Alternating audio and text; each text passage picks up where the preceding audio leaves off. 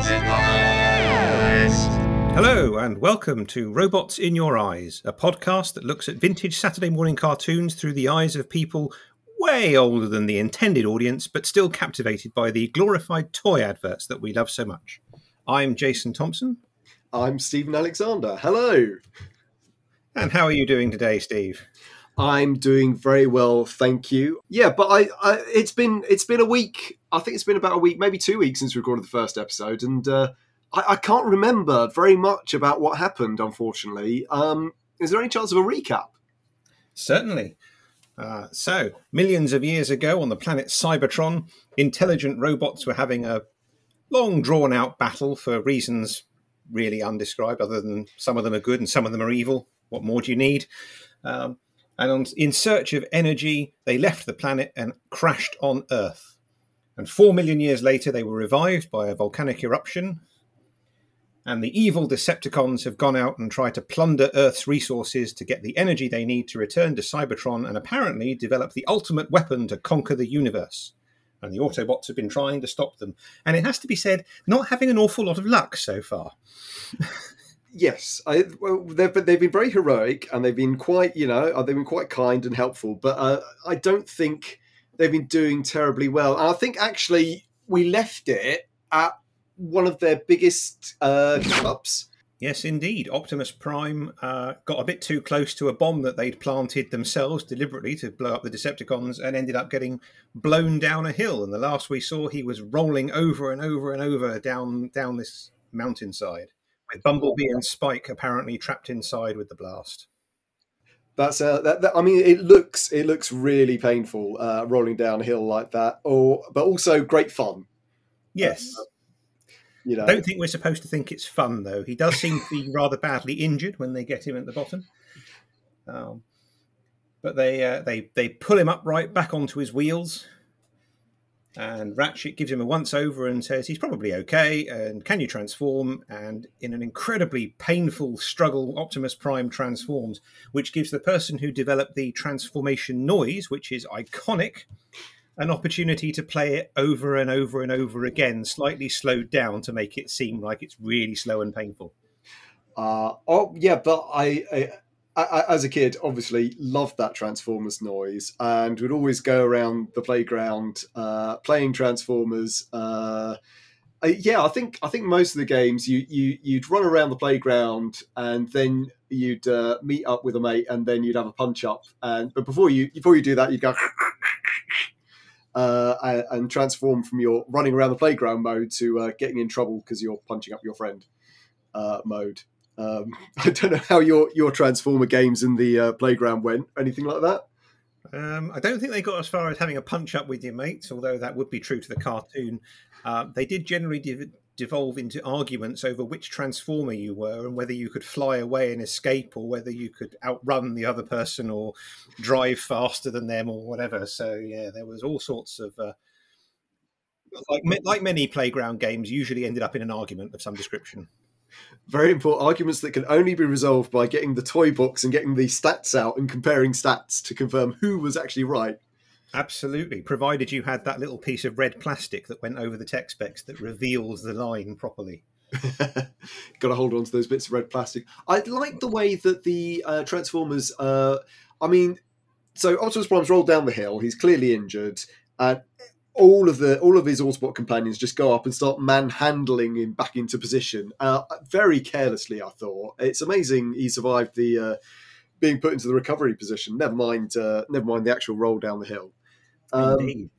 Indeed, although there is a nice bit of animation in that sequence when they do get him upright.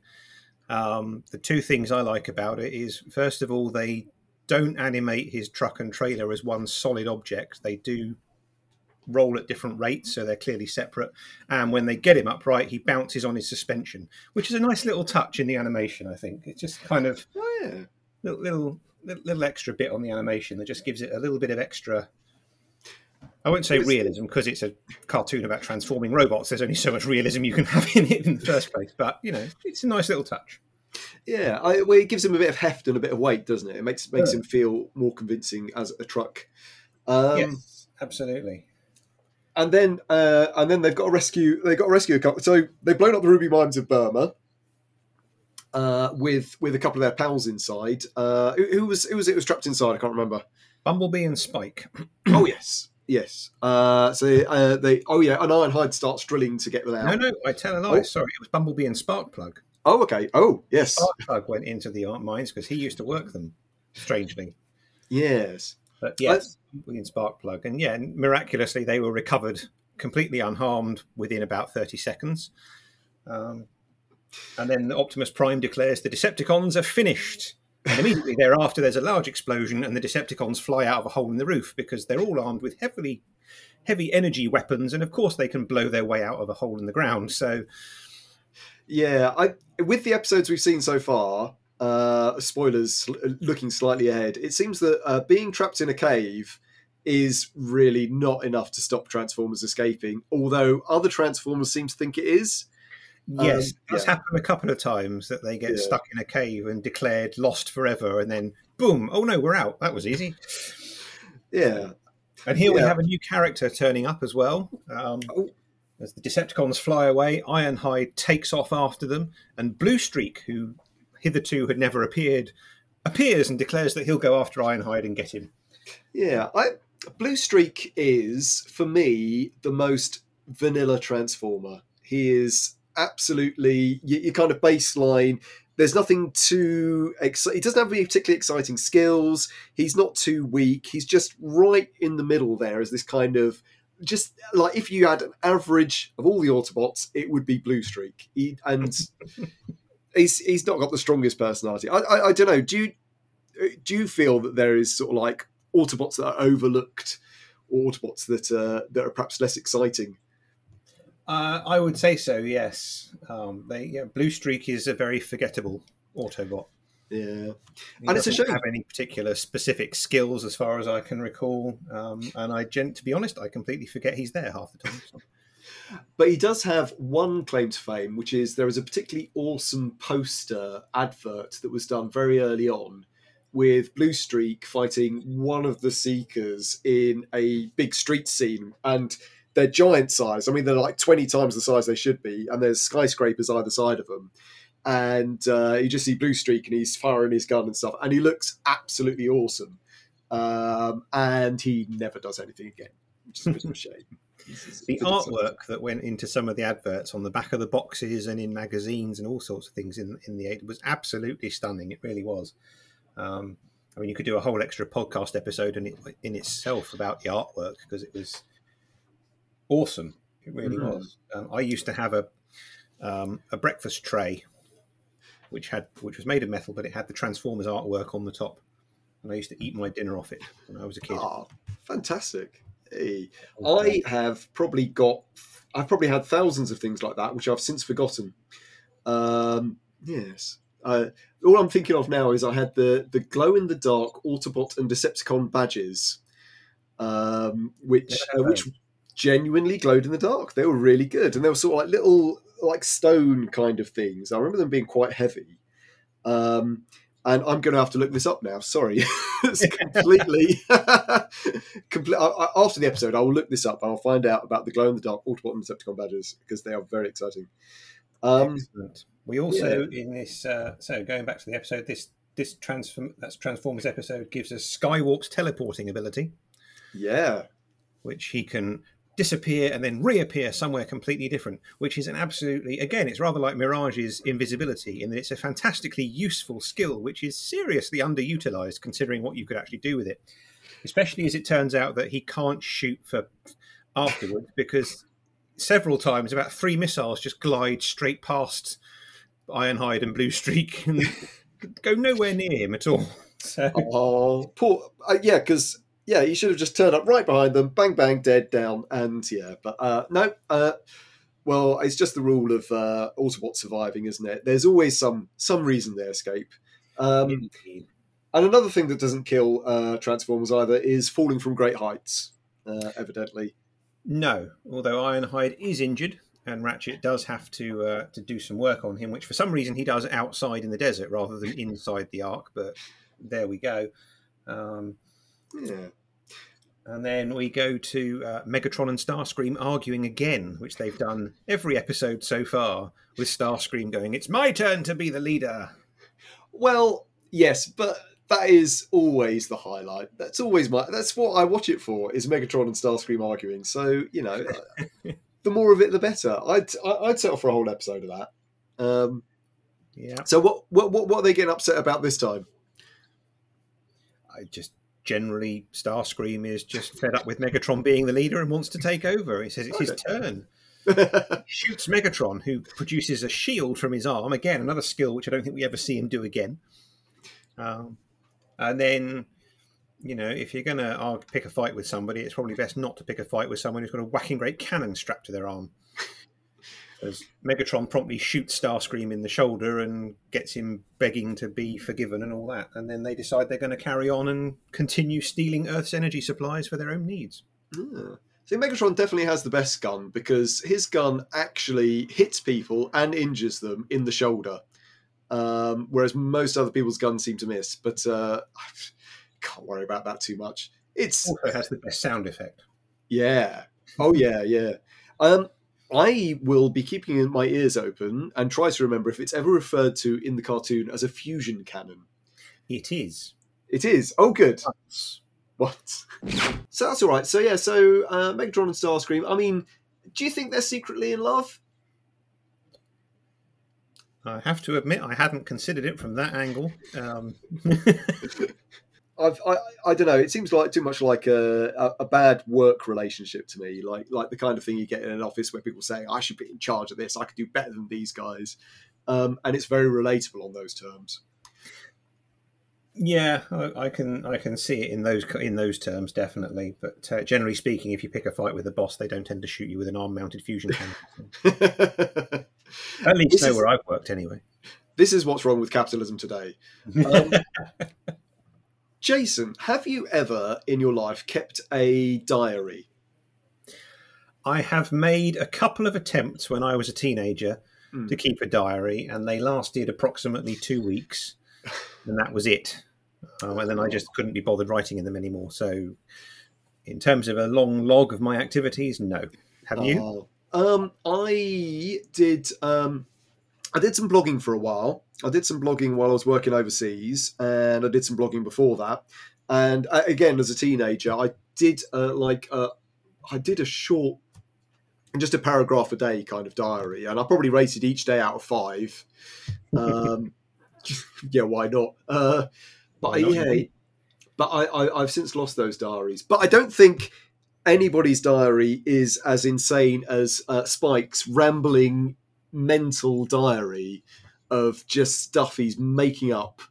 Um, so, because he says, uh, Optimus Prime, gee, Optimus Prime seems to really care, and he'd make a neat president. It's like, yeah, okay, Spike. Uh, I I would like to hear more from Spike's diary. I'd like to just have pages and pages of him just going on and on about all kinds of rubbish that it, that it goes through his head. But um, yeah, I'm. I'm very worried about Spike and Sparkplug, in all honesty. Um, yes, they're, they're, they're. Spike's diary is a, a narrative device which I don't think is used again after this little three-part episode. I can't recall seeing it again, but of course we could find that I'm completely wrong about that, so we shall yeah. see. In fact, this might be the last appearance of Spike's mad diary. Um, yeah, indeed, it may well be. But uh, then we move on to the Autobots deciding to try a huge deception on the Decepticons. Yeah, it's uh, it's Hound who comes up uh, with this idea, isn't it? Um, Indeed, yes. A giant hologram that will fool the Decepticons into coming to them on their terms. And in order to bait the Decepticons into it, they drop a really rather primitive-looking key, considering the technology that these guys have, and allow, in inverted commas, Ravage to escape with the information that they've carelessly been talking about in front of him. Ravage yeah. captured in the previous episode as... Uh, you may recall. I think this is a, this is an example of um, something that leaders do. So they absolutely, I don't think that, I, yeah. So the guys mess up. They let Ravage escape, and Optimus Prime comes in at the end and says, perfect, when he realises Ravage has got away. And I think that's a leader taking credit and making it sound like his it was his plan all along, when actually, yeah, it's just it's just a disaster, really. They shouldn't have let Ravage escape. um, and the other thing I want to pick up here is, of course, Hound suggests holograms are a great way to get their own back on Decepticons, because his special skill happens to be doing holograms. I wonder if all the other guys were making suggestions. I don't know, but I'd like to know which Autobot it was who made the suggestion of the oversized lab coats that they wear in this holographic rocket fuel station, because they all turn up wearing lab coats for some bizarre reason, as if that's going to fool anybody. So who who would have made who, like how would how how who would have made these lab coats? Um, well, I don't think the fact that the lab coats were made is quite as impressive as the fact that it turns out that the Decepticons appear to have made an entirely functional army of junk robots to attack them in the space of one night. Exactly, yeah. I, I, it is I, it is a really cool bit of the episode, though. Um, you know, you think the hologram plan's going to work, uh, but the Decepticons have double outsmarted them, realised that it was obviously leading them to a trap. They're just trickier than the Autobots, aren't they? They are indeed, and the Autobots didn't even think to actually send anyone to the real rocket base, which is now being attacked by the Decepticons and having all the fuel stolen. So Cape Carlson under attack from loads of planes, all turning up at once. Um, very exciting. Um, yeah, but they didn't. I, did we even see much of this attack? I, don't, I think there's just like the planes turn up, they blast a bit, and then they've got all the fuel, haven't they? Pretty much, yeah. But then we hit a moment of decision, because now the Decepticons have everything they need, and so the Autobots have no choice but to attack the Decepticon rocket ship. How they know where it is isn't exactly clear at this point, but they do. Um, yeah. Oh, but before that, we have uh, Prime asking for volunteers. He uh, lines up all the soldiers in his army who have been fighting Decepticons for millions of years and asks them if anyone wants to volunteer to go and fight the Decepticons, which they all do all the time anyway. Um, and Spike and Sparkplug also step forward. And it's at times like these, I worry about Spike's mum or Sparkplug's wife. Um, does she get a say in this? Is she involved? Um, I'm assuming single parent family, mother mm-hmm. has either left or tragically died somewhere, because, you know, Spike and Sparkplug were out on an oil rig when we first met them. Um, and later on, Um, Spike wants to go to Cybertron, and Sparkplug says, only if I can go with you, not let's ask your mum or anything like that. So I'm assuming that Spike's mum is not in the picture for whatever reason. Oh, that's sad. Uh, yeah, and it would be good to have a, a a single female on the cast at some point in this show. Um, yeah. Well, so be careful what you wish for. There will be one eventually. Um, there will be a couple eventually. So yeah, so, but this is great, because this is like the big final battle of the three episode three-parter, um, and this is this is where they're really selling the toys at you. So you get to see loads of Autobots coming up and transforming, um, and getting the coolest transforms as well, hmm. because the Optimus Prime transform from this scene makes into the title sequence, doesn't it? Uh, certainly the end credits, yes, yeah. When he's driving towards us and then he just turns into a robot running. And it's, yeah, uh, yeah, they do. They do some. There's some brilliant animation of the transformation sequences. Uh, in this episode. Get, lots we, of we, guns, lots of lots of thumping each other with your fists, because why do you need guns when you can just punch each other out or throw each other across the? Um, Spike scores a great shot with a rock, which knocks one of Starscream's lasers off his arm, which is probably run over by one of the other Autobots. Yeah, yeah, it's it's it's really cool. We get. Uh, I, I think with that one as well. I, this is one of the things where Starscream was about to shoot at Prime and Spike stopped him. So usually when Starscream shoots at Prime, it saves Prime from Megatron. So Spike has stopped Starscream, saving Prime from Megatron. Uh, everyone should have just stayed at home. Um, and we and get to Starscream is bizarrely concerned about the fact that one of his arm lasers got knocked off and doesn't seem to remember that he's got another one. Like, I want that one back. You've got another one here. Yeah, but I'm not going to shot with this arm. I'm rubbish with my left arm. I've got to... Doesn't do anything. Um, we get to see all the tapes. They all come out, um, again, from Soundwave's uh, compacted chest. Um, Sparkplug's total liability. Uh, and, uh, and and yeah, it's just a huge, huge punch up. Uh, one one of one of the best. I mean, I know we get three punch ups an episode, but um, but, but but this was a bit bit of a cool one. Yeah, yeah. So uh, Megatron's getting away, and Prime demands Sideswipe's rocket pack, and tries to go flying up after the space cruiser, which the Decepticons have built in record time, uh, and he promptly gets shot back down. Yeah, and he's out of control, and he crashes, and he does a very dramatic roll into the desert sand and all that kind of thing. And then he just gets up and brushes everyone's help off. Bizarrely, he's less damaged, apparently, by a fall from stratospheric altitude onto rock than he was being slightly pushed off the side of a cliff and rolling down a hill. So he's just he's just playing with us. I mean, he could survive anything. And he just like pretends to be injured to make the other Autobots feel good. That's that's now, what I'm thinking. Now, now, Steve, you know full well that Optimus Prime is the one Autobot that we know from about nineteen eighty-six onwards doesn't survive an awful lot. Actually, in fact, dying is pretty much his thing in later episodes and, and series and movies and all sorts. So you know, uh, well, maybe it all just catches up with him. All these knocks and. Uh, you know, bits and, and, and shrugging it off. You know, you got to take care of your health. Absolutely. Uh, and Prime is not taking care of his health. He's quite good at shouting. One of the coolest iconic moments again.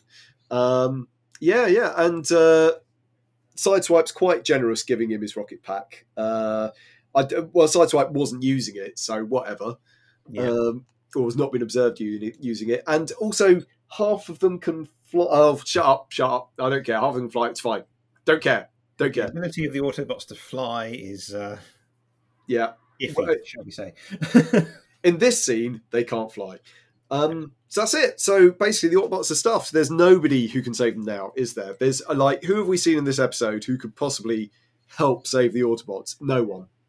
Except for one person. Mirage's fantastic invisibility actually proves extremely useful.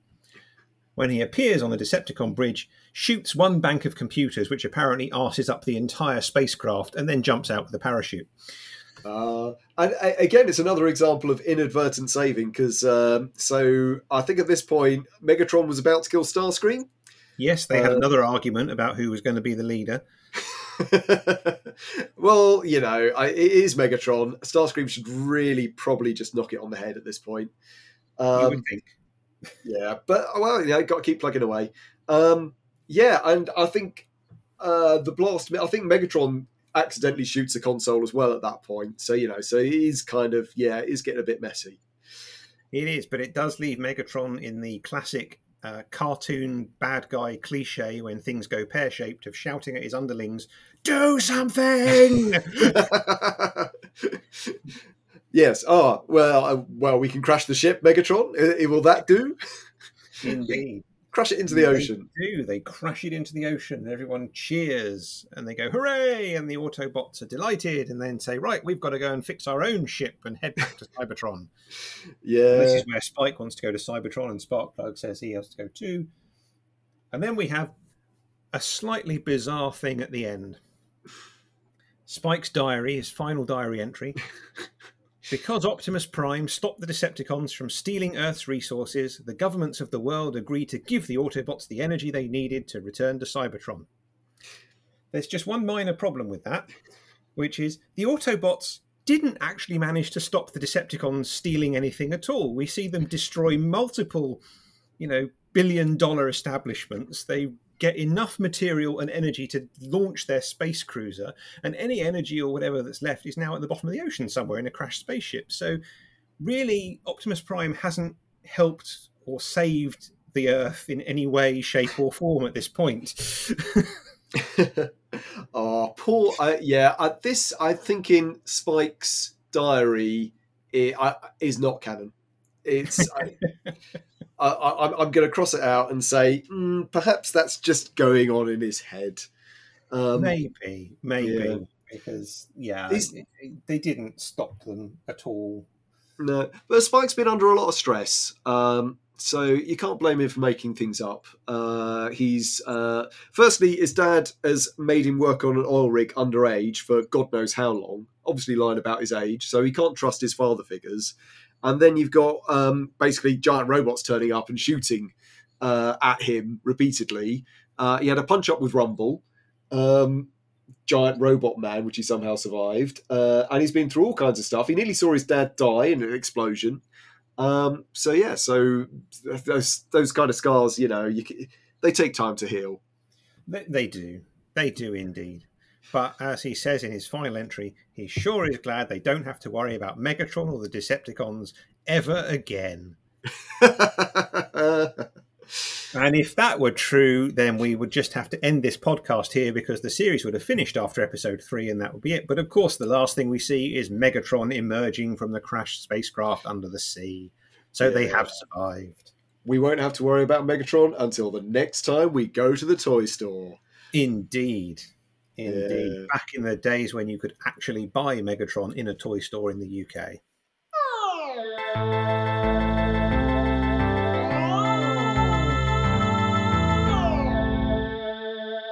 So yeah, so this this I think this is uh, I think this is a really good roundup to uh, to the to the three episodes we've seen. Um, I, I I you know I enjoyed it when I was a kid. I enjoy watching it now, uh, which is also insane. Um, and I, I, I don't know I, what's really struck me as well is, especially doing a podcast on it, is the absolute frenetic pace and just the amount they cram into every single episode. Um, It's it's it's what twenty-two minutes uh, an episode roughly, um, and we've had you know dozens of locations, about three fights an episode, um, all kinds of stuff going on, um, and frequently stuff just like happens. It's like it like they set things up in a minute, uh, whereas most T V shows would take you know take a couple of minutes at least. So I find that really impressive. I mean, have, have you have you enjoyed re- revisiting the first three? I have enjoyed revisiting the first three, yes. Um, as you say, there's a lot crammed into those three episodes. They're very, they're full of pace and action. I mean, as, as you would want in a, a kid's action adventure cartoon, you don't want them sitting around for ages talking about what's going on. You want to see the transforming robots getting into fights with each other. Um, but it has been great fun, very nostalgic, because I remember watching it many times when I was a kid. Um, so I was... delighted when the series came out on D V D, and I immediately snapped it up. Um, but yes, there is a lot in there. We introduced about thirty new characters. I mean, they're supposed to be toy commercials, obviously, but they really do cram in the characters. Oh yeah. Well, this is this is one thing that's. that's I mean, you kind of get Spike and Sparkplug, but what you what you would look for if if you were doing this, I don't know, if if you were doing this sort of like in a traditional way, what you'd look for is like a through character to carry you across the three episodes. You look for like one main character arc, and that guy, that guy, it would be a guy in a in something like this. That guy would kind of like introduce you to everyone else, and you'd see their reactions, and then at the end they'd save the day, because that would there's no central character. Um, even Optimus Prime is he he, he kind of, I mean, he's obviously the leader, so he gets a lot of attention. He's the captain of the ship, but is he really the? He's not really even. Even he's not the central character, really. No, I don't think. As you say, I don't think in the Transformers series there is a central character as such. We do.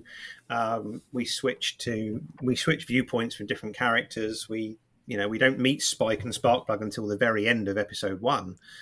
Um, yeah. You know. Yeah, because you know we don't we don't focus on a single Autobot, really. Yeah, because I, I remember with uh, with a certain Transformers movie I wa- once watched, um, it, it focused on the human characters and made them the centre of the action, and um, that's that's one way you can lead through it. But I kind of missed just having loads of robots introduced, doing one scene, uh, getting blown up. Um, but it really works. It doesn't. It doesn't seem to matter that there's no central character, because it just it. it propels along so quickly. It doesn't even matter that the plot is is is is absolutely rotten with holes, um, I, because there's just so much energy to it. Um, The biggest I, I one is really going to be job. opened up by the next episode, in fact, but, uh, but we'll come to that.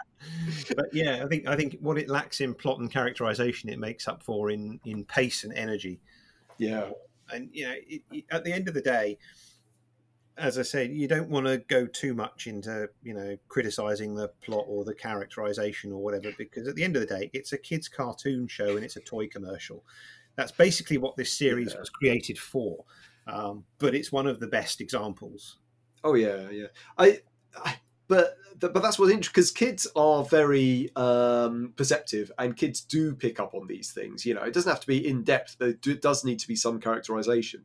Yes. Um, and I think this show gives us that to an extent. It makes it like we get like two scenes with Hound or three scenes with um, Ratchet. And already you've got favourites, haven't you? you? You've got ones who you particularly... Yeah, yeah. I, and for some people, that might be Mirage. I don't know. Not me. Um, no, I mean, he saves the day, and that's great, but as a character, no, he's not my favourite either. Um, yeah, yeah I mean, they do make a good, they do make a good set of characters out of them. With, you know, Optimus Prime is... You, you can see, I think, even in these three first episodes, you can see why Optimus Prime became...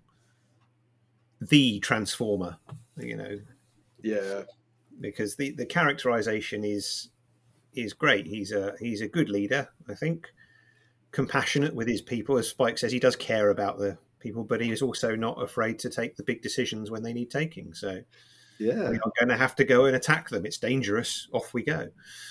Not not afraid of nicking his mate's backpack or jetpack if he needs it. Um, Absolutely not. No, or, or anything anything at all. Um, I think.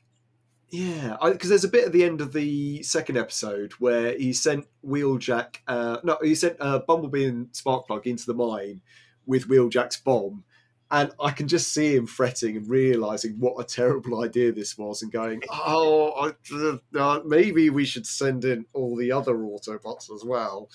Um, but yeah, oh, he, he pays the price. Roller. He sends yes. in Roller, that tiny little thing who goes bleep bleep, goes in, comes back out, and we never see him again. Yes, um, just, but just a reminder that Optimus Prime has accessories. In fact, also from the toy mode as well, where you see him open his trailer and have the gun emplacement, which was also on his uh, on his toy mode as well. Briefly, Megatron yeah. blasts it to smithereens, apparently. So, well, no, maybe that's why we never see it again. Um, it does say, and this this really this really bugs me, particularly in this episode, and I can feel the pain that. Um, Any part of Prime, Roller, the trailer, or Prime, if any part is injured, then the whole feels pain. That's his, like, big weakness. Um, but evidently not, because they're all that, fine. Yeah, a lot of the a lot of the uh, the tech specs and character descriptions that were put in the box art and the toys didn't make it into the T V show, really. Yeah, um, D- doesn't stop me worrying about it, though. Poor Roller. If yeah. he gets damaged, Prime's going to be revealed. But, uh, anyway, yeah. That's just that's just me. But I think this is one of the reasons why Transformers has endured so much, is that there is just there are so many things in it. It's not just a little t- set of toys. You've got the books, you've got the art, you've got the box art, you've got the character descriptions that they came up with for each one. You've got the tech specs on the box. You've got the um, you've got the cartoon. You've got the toys. You've got all sorts of things going on with the Transformers. It's uh, It's a very intricate, very well created um, bit of world building going on with the Transformers as a toy line in general, I think, which is why I think it's it's survived as well as it has. Yeah, yeah. Put, putting that extra effort in really paid off. Um, it did, it did, and I think that's why it overtook things like the GoBots. We'll talk yeah. about at a, a later okay. t- a later date, no doubt. You, you keep bringing up the GoBots, Jason. You keep threatening GoBots to me. Uh, I'm, I'm not sure if I'm happy about that. So, um, did, was there any were, were, there, were there any standouts in more, uh, more uh, the Transformers Part Three? Any standout Transformers who you think were are particularly deserving of a Man of the Match award? Which I'm well, cheesily I think the man of the match. I think the Man of the Match for this episode has got to be Mirage, because he's the one who uses his abilities to actually deal a crushing blow to the Decepticons. Whereas none of the others have really succeeded in doing that. Hound's hologram didn't deceive them. Yep. You know, it's, uh, but Mirage used his invisibility to infiltrate the enemy ship and total it before escaping unharmed. maybe that should have been Prime's, pri- Prime's plan all along, is distract them to get Mirage on board. Um, well, there we go. So anyway, so that was a, that was a great three-part adventure. Um, and uh, yeah, that about wraps up for the Transformers. Uh, did anything else happen to them ever? Um, no, that's it. That's it. The end well, of the Transformers. Fortunately for us and for the world in general, um, the Transformers continued beyond this little three-part series into the next episode, which was titled, and finally we actually have an unambiguous title on the screen now, Transport to Oblivion. That's a real shame, because if there's one thing I love, it's arguing about what an episode is called. Uh, and putting the title on screen is just, it's so so so disappointing to me. I, I wish, you know, maybe it could have, like, the fans know it as Transport to Oblivion, but we know it as the Space Bridge episode.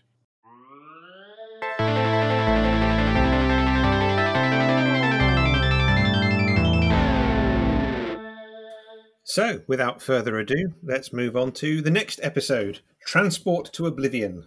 As we said, we have no argument about what this one is called, because the title is right there in big block capitals on the screen, with a nice little music cue uh, behind it. The music that they do in the background of these episodes, there's a, there's there's only a few musical notes that go along with it, but you know they're, they're quite distinctive and quite catchy, I think. So, but it, it is it is good music, and it's like it's music that's clearly had a lot of effort put into it as well. Um, so it's, I don't know, I don't know. I mean, it is very exciting, cartoony kind of music, and there's probably factories turning this stuff out.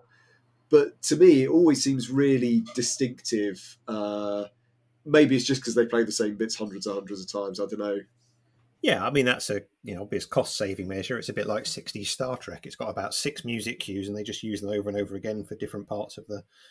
depending on what's going on on screen. There's, you know, the the dramatic reveal, there's the battle sequence, there's the running away sequence, and there's the, the, the slow the slow version of the theme tune that's played when on the quieter moments. Um, yeah, they don't they don't have much call to use the the uh, quieter moment. I don't think there's very very few quiet. Although they do sneak them in, don't they? They usually last a couple of seconds, but uh... they do they do sneak a few in here and there. So. So at the end of the last episode, the Decepticons had crashed at the bottom of the sea and the Autobots were going to leave, which would have been a huge problem because we discovered the Decepticons survived. So when we get to the Earth in this episode, are we on Earth with no Autobots? Are the Decepticons going to rampage unopposed across the land? No, because apparently the Autobots are still there and they've been there for months. Yeah, there's there's lots of questions, lots of things that could have happened uh, between this episode and the last episode. But clearly, the Autobots have uh, have not been doing very much. Um, and we start off with uh, Cliffjumper shooting at a rock that looks like Starscream. Indeed, um, which so apparently they've never noticed for the months that they've been there. Yes, this, this peculiar Starscream-shaped rock. It does make me wonder if uh, Cliffjumper's, uh, like all the Autobots, have been going around shooting at like planes and dogs and cameras and guns or or anything that looks like a, a transformer in an alt mode. Um, in fact, it could have just been a whole, you know, just like, ah, it's Megatron! Uh, kind of it couple of months. Well have been. But the Autobots haven't gone anywhere despite getting all the energy they needed. And I suspect the reason for that is that they discovered the rather difficult obstacle that their spacecraft is jammed into the side of a volcano. And therefore, taking off was rather difficult. Take the handbrake off, Ratchet. Take the handbrake. Still not moving. But Optimus Prime is cautious. He doesn't. He's not convinced the Decepticons have been vanquished forever, even though everyone else seems to be quite uh, cheerfully assuming that they've all gone. Downer. What a downer. Come on, Optimus. Downer indeed. But it turns out the Decepticons are still at the bottom of the sea, and not only have they got their crashed space cruiser, they seem to have built an entire city around it as well. Mm, I, I, it is very cool. It's a cool base. I don't think it's as cool as the Ark. What do you think? Do you prefer the Decepticons' undersea base or the Autobots' Ark? I think the Ark sticking out the side of the volcano is much cooler than Decepticons' auto, uh, Decepticon base. Um, yeah. The Decepticon base just seems to be enormous for no readily apparent reason. They seem yeah, to have but... loads of buildings around the around this thing, and it's not really clear why they've wasted their time doing all that when they've got a huge space cruiser, which is surely big enough for all their all their needs. And at this point, there's what what seven of them and some tapes. Something along those lines, yes. They don't have a huge army. Um, no. But there we go. But then we cut to space. And we go across space to Cybertron, which four million years ago was apparently so low on energy that Optimus Prime had to head out into space to find alternative sources of energy. And Megatron had to follow him to find alternative sources of energy. And there's Shockwave, shooting at nothing and then complaining that he's losing power. So Cybertron's definition of low on energy appears to be, we're only going to last another four hundred, four million years. Yes, if Shockwave keeps firing continuously for four million years. Um, Shockwave, and, uh, yeah. Shockwave, Guardian of Cybertron, is doing a very good job, isn't he? He is, yes. When he said in the first episode, Cybertron will remain as you leave it, this is probably not what Megatron had in mind. Um, But Shockwave, bless his little cotton socks, ever the optimist, decides he's going to try and call Megatron again. Hey. Years of not getting an answer, and he's still trying. That's dedication, isn't it? Um, that is dedication. Yeah, I, I think Megatron Megatron's as surprised as anyone um, so to find Shockers on the blower. Um, just phoning him up in his undersea base. I mean, like, how did he get my number? I don't know. Indeed. Um, Yeah, but as I, it happens, he's been working on some kind of intergalactic transport system that will allow them to zap energon cubes back to Cybertron. Well, that's actually four million years. That's four million years well spent, isn't it? Because, um, yeah, who knows how far Cybertron is from Earth. Indeed. I Indeed. think I think I think Megatron was very pleased to hear from his space wife. Uh, I think he probably was, yes. Probably missing Shockwave, because Shockwave seems to be, unlike the comic book persona of Shockwave, Shockwave in the Transformers cartoon series appears to be a very loyal servant to Megatron. Yes, and not a rival leader at all. Not a rival leader at all, absolutely. So there we go. So yeah, so uh, so so yeah, so the, the Decepticons are back in action. They've got a plan. They have indeed got a plan, and they attack a solar power station, which for some reason has generators in it, which I'm not quite sure why. They're missing the point of a solar power station there, but never mind. Um, um, oh, uh, yeah, no, it's, it's all it's all part of the green conspiracy, Jason. There's no real solar power doesn't work. You have to have generators inside a solar power. Uh, no, that's absolute rot. I don't know. But we um, have a demonstration of the robots in disguise because Soundwave is there as a little Walkman. And no one remembers bringing him in, and then he suddenly turns into a giant robot and unleashes Laserbeak. Yeah, yeah, he's he's he's suddenly hiding there playing music at top volume, so no one spots him. Yes, indeed. Uh, yeah, he's he's out, and, and they're attacking. Well, yeah, actually, I'm very pleased to see solar power uh, represented because we've had um, hydroelectric, we've had uh, rocket fuel, and now we've got solar power. So it's, it's pretty much all the main. Um, oh, and, and magic crystal rubies. Uh, all the main energy sources represented. They conspicuously have not gone digging for coal at this point. They've gone for the, uh... Well, they're not monsters. So the Decepticons have shut down the power station, which apparently then causes a blackout in a city several miles away. And Optimus Prime asks Teletran to scour the local power stations and immediately finds that Megatron is still there. And so Megatron lives! Megatron! Yeah, one of the side effects of this um, uh, blackout is that uh, it stops all the traffic moving, which doesn't make sense until you think about it. Then it does make sense because the traffic lights won't be working, so that's fine. And America relies on its traffic lights. Um, and uh, we see Jazz and Spike driving, and they come to the back end of the queue. And I was really disappointed by this scene watching it again because my the fantasy thing with Transformers is that you're driving along, you get to the end of a queue of traffic. And your car turns into a robot and stomps all the other cars and goes to the front of the queue. And what? Sure, I just wanted to see that happen. I don't think the Autobots are going to do that, Steve, because all those cars have people in them. You can't just go stomping over all the other drivers. Stomp around them, it's fine. And who hasn't been frustrated in a traffic jam and thought, wouldn't it just be great if I could just transform and uh, fly or... Or escape anyway, yeah, yeah. Prime assembles the useless brigade. It's, I think, it's uh, six of the worst. Six, six of the sort of, well, I mean, like you've got Ironhide, he's pretty good. Ratchet is a doctor, not a fighter. Prowl, thumbs up, he's a useful lad. And then you're left with Gears, Cliffjumper, and Bumblebee. Um, Yeah, so why is he so short on staff? Well, all the others are out on patrol, apparently, although it's never really explained what the patrolling, what they're patrolling or why, um, yeah. and why you can't just call them up and go, whatever you're patrolling, guys, doesn't matter because we found the Decepticons, you probably wouldn't head over our way. Um, yeah, I, I, and even Prime sounds disappointed uh, with, with these guys. So, oh, everyone else is out on patrol. Never mind, let's try anyway. Yes, and they they rush in to intercept, and there's a big punch up in a power station. So we've, we've hey. got you know, less than ten minutes into the episode, and we've got the Autobots and the Decepticons having a punch up, which is fabulous. Literally, in fact, um, one of them, I think it's, it's either Gears or Cliffjumper, I think, rushes in and punches apparently punches Megatron in the groin.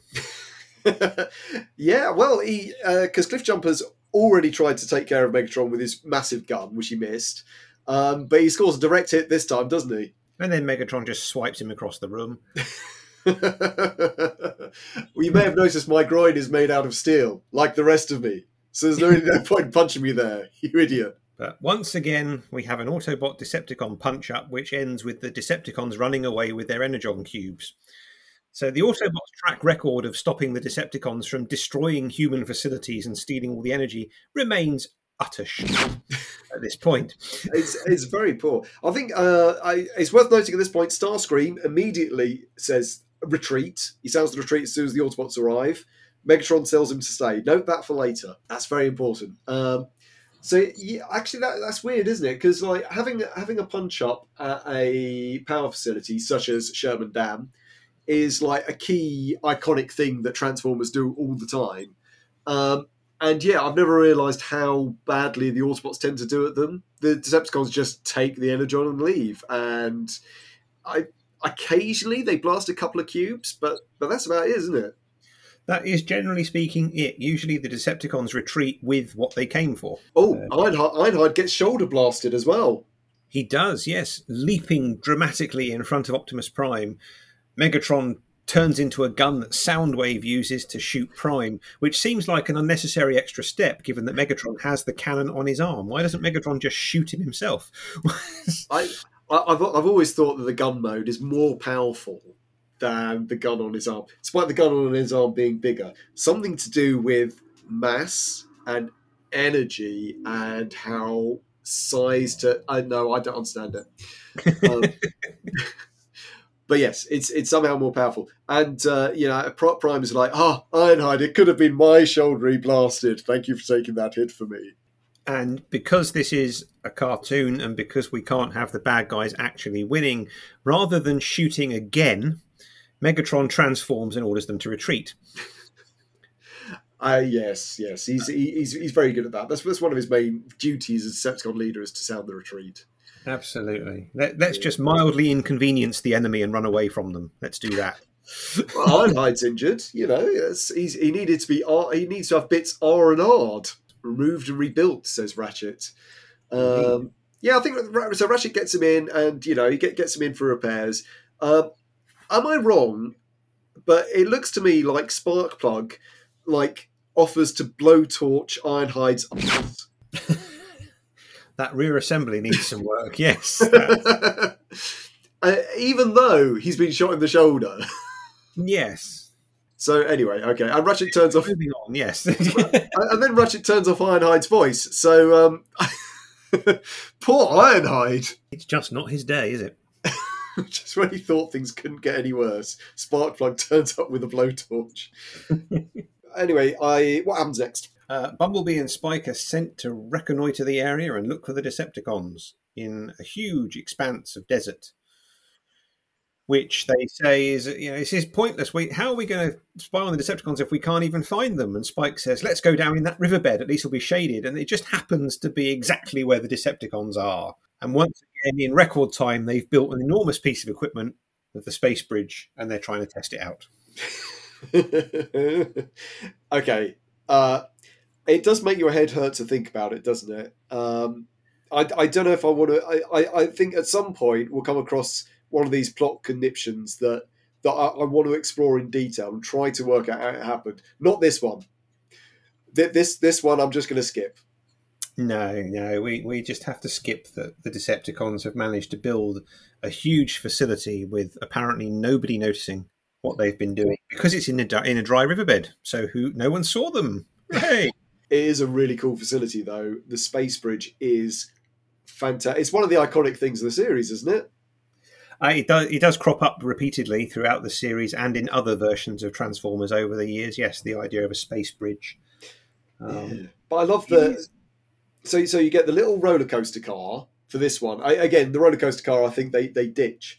But the roller coaster car goes on along this little track into the space bridge, and then you get all the flashing lights and all the rocks getting sucked up, and uh, and, and the car going with it, and uh, the sort of flower receptor on Cybertron. I think it's just it's such a great bit of design. It's so cool when it could have just been like a teleport. Um, yes. And yeah, they have put some effort yeah. into it and made it a big, big piece of tech which doesn't immediately work either. They've gone to this whole, you know, quite often in these things you'll get, I've come up with this great new invention, and it always works first time. Yeah, and this one doesn't. Yeah, there's a, a couple of shots of Shockwave standing up there looking disappointed, saying, "No, nothing's turned up. Try no. again. Try again, Try. lads. Try again." But they've only got eleven minutes. Yes. Maximum um, eleven minutes that the space bridge will be operational for, for some bizarre reason. Yeah. Um, there could be a million reasons for it. They're probably not very interesting, so we'll just let that one slide. I we'll do, let that one slide. I, I do like that they have put a bit of thought, like all the rocks getting sucked up shows they've put a little bit of thought into the science of it, that it wouldn't just be flat on the ground. It would actually suck up some of the ground because of the, the radius of the... Uh, okay, no, I'm going to stop there. They put some thought into it. That's all I'm going to say. They put some thought into the idea that a space bridge that goes apparently intergalactic distances is going to be a pretty energetic thing. It's going to cause a lot of collateral damage. It's not just going to be a magic door. Mm. I've heard this said that, um, where I, because I read a lot of sci-fi, but I've heard it said that any alien race that can cross the distance between the stars is going to be so technologically far ahead of us and would use so much energy in doing that that that anything humanity do would just would just like it, it would be nothing. It, we would be nothing to them, you know. Um, that they would be so far ahead of us. Um, and they certainly wouldn't come down to Earth and transform as hard as cars, but that's no fun. They might be, for all you know. They could be among us now. Oh, that would be cool. uh, yeah, we'd love that. Um, So cool. Then, Bumblebee and Spike have discovered the Decepticons, and so they're going to report back. And so what does Bumblebee do in his great wisdom? He stands up on the edge where they can see him and promptly falls back into the riverbed with Spike in him. Jason, you can drive, can't you? Yes. Uh, did you practice hill starts? Yes. Do you, have you had a good track record with hill starts, or have you ever ever had uh, had problems with it? Uh, well, I did have terrible trouble with hill starts. I failed a couple of driving tests on hill starts. However, my car didn't have the ability to stand up and walk away from the edge of the hill before becoming a car and driving off on level ground. Uh, see, Bumblebee doesn't, Bumblebee doesn't, Bumblebee doesn't know where his handbrake is, does he? Apparently not, no. Maybe Spike took it off. I don't know. Um... So they promptly get captured, because Megatron's decided that they need a pilot to send the space thing over the space bridge, and they magic up another vehicle from somewhere. God knows where they're keeping all these things. and uh, and they stick Bumblebee and Spike in, but they get the timing wrong, and the space bridge opens before the vehicle goes in, and then Shockwave said they can't open it for another three thousand astroseconds. Which could literally be any length of time, couldn't it? Well, Megatron's response suggests it's a long time, but what an astrosecond is, who knows? Especially as they were using standard minutes earlier, but there we go. Uh, so if a sec- if, if an astrosecond is actually one second, uh, oh, God, can you tell me off the top of your head how many minutes that is? No, I can't either. fifty. fifty, well done, fifty minutes. Oh, my God, that's longer than the episode. They'll never get it open again. Indeed. So then uh, Spike says, "Gosh, I wish our luck would change." And Bumblebee goes, "Aha!" and changed into a car to break through the glass because apparently he couldn't do that in robot mode. and drives off, but does not stop to let Spike in before carrying on. So Spike trips over and gets captured again. Run faster, Spike! Keep up! You can do it! Bumblebee runs away, uh, finds a cave, climbs out the top of a cave, and promptly gets captured again. Although I did, I really liked the Jets versus Bumblebee battle. I thought that was that was like there was some nice animation there where the Seekers were chasing him through the canyons. Um, I thought that, yep. that was pretty cool. Yeah, uh, the, the animation on these is consistently, well, I wouldn't say consistently good because there's, there's numerous errors and things that creep into it. And if you've got several hours, you can read all the animation errors on T F Wiki. They go on and on and on and on and on. Um, But in terms of what they try to achieve, they generally do achieve it and do it very well. They don't just rely on stock footage of planes flying or vehicles transforming or things like that. They do generally do unique animations for most of the episodes. Yeah, so. And it's it's spectacular. That's what it is. It's never. Yes. It, it, it might have flaws and it might have errors, but it's usually spec- pretty damn spectacular. Um, Absolutely. Yeah. So Megatron has a, a very disturbing appendage, uh, which comes out of the middle of his chest. Um, what does this appendage do, Jason? This appendage rewrites a bank of Bumblebee's memories and allows him to plant false information as to where the space bridge is located, so that when Bumblebee goes back to the Autobots, he leads them into a trap. yeah, um... And, and he does that thing, as always, when your memory's been replaced, of speaking in a low sort of, ro- well, I was about to say robotic voice, but um, that's how they speak all the time, isn't it? But a monotonous voice, anyway. The bridge yes, is located. Yes, very clearly speak in an unusual manner, which none of the others pick up on at all, of course, because if they did, it'd be a very short episode. Um, it's, it's still actually quite a short episode. it is anyway. quite a short episode. But then, so then he leads them to a cave. Yep. We're back into the sealing people in a cave problem again, and we have Autobots and Decepticons having a punch-up in a cave. There are a couple of crazy things in this punch-up I noticed. Um, so the first is um, Jazz bats a null ray bar blast back to Starscream uh, using yes, a bit of rock. Stalactite. Yes, yeah. It just swings it like a baseball bat, and somehow a lump of rock bats an energy blast back towards the... Uh, Cool, yeah, I, I, they're varying it a bit. We've got this uh, this net that eats Laserbeak that looks like Pac-Man, sort of goes along and gobbles him up. Yeah, that's um, bizarre. And you I have can't... Megatron getting a buzzsaw in his wrist, which he can fling the circular saw blade across the room. yeah, yeah, and uh, Prime gets to save Ironhide as well, pushing him out of the way of the blast. Although, in the process, his foot gets caught in a rock somehow. Yes, well... What can you say? It's, it's, tri- it just happened. It just it got stuck. Tricky randomly. things. Tricky things. Rocks. Absolutely. They apparently move because there was no sign of that rock, and suddenly he's got his foot stuck somehow. Uh, poor old Optimus Prime. Um, and then Megatron gets his is uh, another cool appendage, the buzzsaw arm. Yes, flinging a buzzsaw blade across the room. Naturally, it doesn't actually hit or injure any of the other Transformers, despite there being quite a few of them in that cave system. Could be extraordinarily messy. It does. I mean, it does allow Optimus Prime to escape. So you know, it's it's kind of a more of a yes. kind gesture. Yeah, he wants to fight him on a level playing field, perhaps. Um, and this is the point where uh, Megatron says, "Oh, let's retreat now," and Starscream says, "Starscream, retreat, never." Um, yes, which contradicts what he did earlier in the episode. So there we go. That's a good bit of characterization for my favourite Transformer.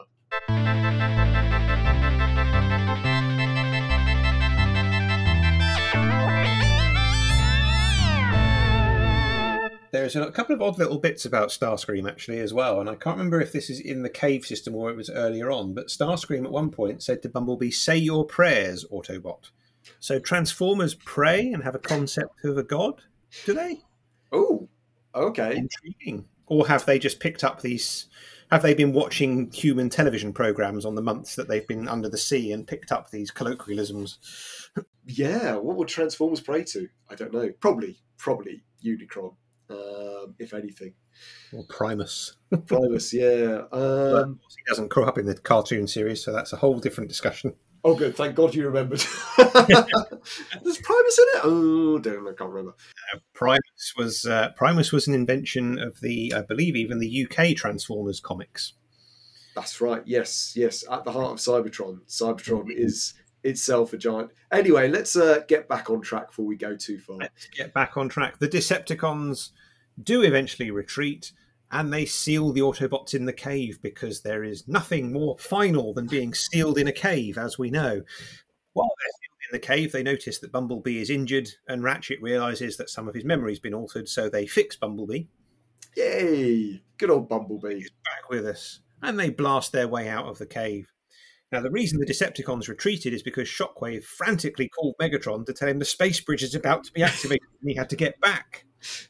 Well, it's my space wife on the phone. I've got to go. uh, there's, a, there's a really cool bit where uh, Spike is he's imprisoned in a sort of a laser prison. And uh, Soundwave comes. Uh, I, it's a great little exchange. Spike says, ah, You've you've given up. I'm free to go, right? And Soundwave turns up and says, free to go to Cybertron. In another nice little bit of animation as well, they do the shot of Soundwave with the sun behind him, and that looks rather spectacular. Yeah, it's a gorgeous little shot. And again, no reason to make that a nice shot. It's not a particularly iconic moment, but it's just hmm. it just adds something, I think. You know, the, the, the effort is being made. We make this point, but it's true. So Spike is once again stuck in the vehicle to go to Cybertron on the space bridge. And then the Autobots turn up and there's another fight. Yeah, the third battle of the episode. Wow. Third battle of the episode. And Bumblebee rescues Spike by driving alongside the vehicle and allowing Spike to jump onto his bonnet rather than, you know, actually getting him out or anything. Yeah. Well, it's a good thing he did because Ironhide was about to kill Spike by blowing up the car. So, uh, so props to That's Bumblebee very... for saving Spike for a change. And then, uh, and then, uh, so the Autobots are actually, they're kind of winning the fight a bit, aren't they? They are actually kind of winning the fight. And the vehicle is knocked off the tracks and Megatron rushes to get the Energon cubes to take them through the space bridge to Cybertron. And the space bridge activates and Megatron is sucked up into space after doing a little spin thing around, looking like he's been caught in a spin dryer. But... Uh, yeah, it's very much got a, a fairground ride kind of feel to it, hasn't it? It's like he's on the Wurlitzer, I think. Indeed. Um, really, really cool. Starscream, who never retreats, never, never goes, Megatron's dead! Retreat! I'm the leader! Yes, he's the leader. He's the leader, also the leader of himself. Um, one of those rare points where I actually spot an animation glitch, and there's two Starscreams for a brief moment. Um, they, do, they do quite often get the colouring on the Seekers wrong, especially in the background. So you end oh, up yeah. with two Starscreams or three Thundercrackers or Skywarp in a scene when Skywarp is seen somewhere else. So yeah, they do they do quite often mess that up as the animation error. Yeah, and again, if you if you've got your mates, if you're playing Transformers with your mates and you all brought your toys around, then there's a good chance you could end up with three Thundercrackers or two Starscreams knocking about. Um, Indeed, so, I had no Thundercrackers and no Starscreams. Ah, no, actually, did, I had. I well, well, actually, my first Transformer was was a pre-Transformer Transformer. Okay, so it was the. Um, So, as most of the people listening here are no doubt aware, the Transformers wasn't an original toy line. They took a bunch of other transforming robot toys from mainly from Japanese manufacturers um, and co-opted them into their own little toy line. And one of the ranges was called Diaclone, and they had various vehicles with little places where you could put tiny little people that would sit. And the first, one of the first ones was an F fifteen fighter, which was became Starscream. But I had the Diaclone version of Starscream, so it was almost the same, but it didn't have any Decepticon logos. Oh, I didn't realise that they were substantially released in the U K. I thought they were sort of like uh, China and America exclusives, but we, we did have some, didn't we, then? We had a few, evidently, because I say I had I had a Starscream that was not a Starscream. Ah, well, yes. Well, it might have been, I, I, I don't know, there, there were some that turned up at various markets and things that were imported mysteriously. Mm. Uh, not available in the mainstream shops. So maybe it was maybe it was from there. Uh, if you can't Could remember, be. I don't know. I was only about five or six at the time. So exactly, you don't know where they come from. They just turn up. It's great. It's a transforming toy. I'm happy. It's the happiest day of Bumblebee's life. Uh, Megatron's lost forever. Hooray! Hey. Uh, yeah, because you know I'm sure they said that last episode, but you know, this time they must be right.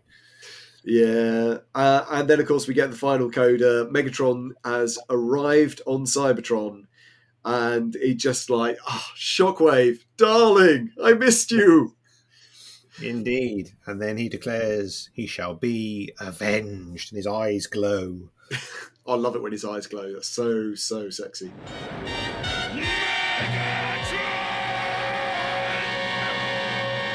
Cool. Right. Another great episode. Um, and I think this was a great episode, actually, as well. Yeah, it was. Uh, it was the same. Lots of lots of fighting between the Autobots and the Decepticons, but this time, at least, the Autobots properly win. Yes, they actually win a battle. Yes, though again, a human facility has been trashed and lots of energy stolen. So, yeah, it it, it did bug me as a kid uh, when the when the Autobots seemed to be losing, or when they, they they seemed to lose a lot. I always thought that the Autobots should be the winners. That they should beat the Decepticons every time, and they kind of do every episode. But at the same time, they're not actually that convincing victories. No, quite often it's just sheer luck, or you know, or, or even in some cases, the Decepticons just randomly retreat for no apparent reason because the end of the episode has come and that's it. We can't actually have the Decepticons winning, so they'll just uh, they'll run away. We haven't actually had that yet, but I'll be looking out for the point at which Megatron looks at his watch and says, "Decepticons, retreat!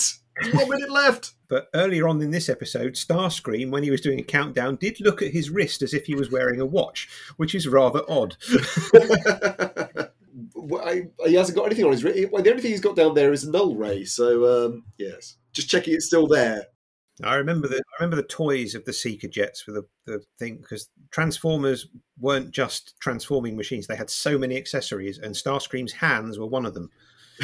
And many a time I would start to play with my toys that were all in a big box and spend ages hunting out the various bits of him so that I could put him together properly because his heart, his hand had fallen off. Because when he was in rope in vehicle mode, there was nowhere to put his hands. Yes, they they sit at the bottom of the toy box, and and you know um, I, I'm sure any collector will be aware that Starscream hands are probably the first thing to go missing. Yeah, or that yeah. Un, or the nose cone wheel, the undercarriage, because oh. that was detachable as well. Yes. And there was, but I used to tuck that into the cockpit. Oh, because it was based on a Diaclone toy with a person inside it, there was a seat because the cockpit opened, so you could just drop it in there. Oh, perfect. Oh. So, yeah, so at least you could hold on to that one. Um, yes, indeed. Right, so, Steve, who do you think was the man of the match for this episode? Well, I could rule out quite a lot of people early on. Uh, Ironhide, Ratchet, Prowl, Gears, Cliffjumper, definitely not... I like. There is a case to say Bumblebee is the standout character in this one, but there's so many unforced errors, um, such as uh, like leaving Spike behind, um, and uh, also yeah, just rolling backwards off the cliff. You know, that he didn't need. You know, Bumblebee is a small um, Autobot. He's very energy efficient, but you know he's not he's not a big fighter. Um, but so you can forgive him. You know, if, if the Decepticons beat him up or if he loses in a punch up, that's fine. But the mistakes he makes in this one and leading the Autobots into a trap, it's just a poor show. Really is. Um, so it's got to be Shockwave uh, for inventing the space bridge. Uh, what do you think? I think Shockwave for inventing the space bridge and the persistence in calling Megatron for four million years. yeah, yeah. You know, these days, if somebody doesn't D M you back on Twitter in half an hour, you think they're ghosting you. Shockwave's got the tenacity, you know. He he, he, stay, he hangs on in there. He does indeed. Yeah. So yeah. So uh, yeah. Good fun. Excellent. So uh, do you know what episode is next? Next is an episode called "Roll for It," which is another one I remember from when I was a kid. But we'll talk about that next Ooh. time. I'm expecting lots of dice action. So with that, it just remains to say thank you for listening to Robots in Your Eyes. I've been Jason Thompson with my co-host, Stephen Alexander. We'll be back next week with another action-packed double bill. But until then, take a lesson from Shockwave. If your boss is not returning your calls, just keep going. In four million years, you may get a response. We'll see you next time. That was Robots in Your Eyes. You can find us on Twitter at Robots in Eyes, or you can email us at robots in eyes at gmail dot com. If you've enjoyed this podcast, please don't forget to give us a nice review and comment on the podcast app of your choice.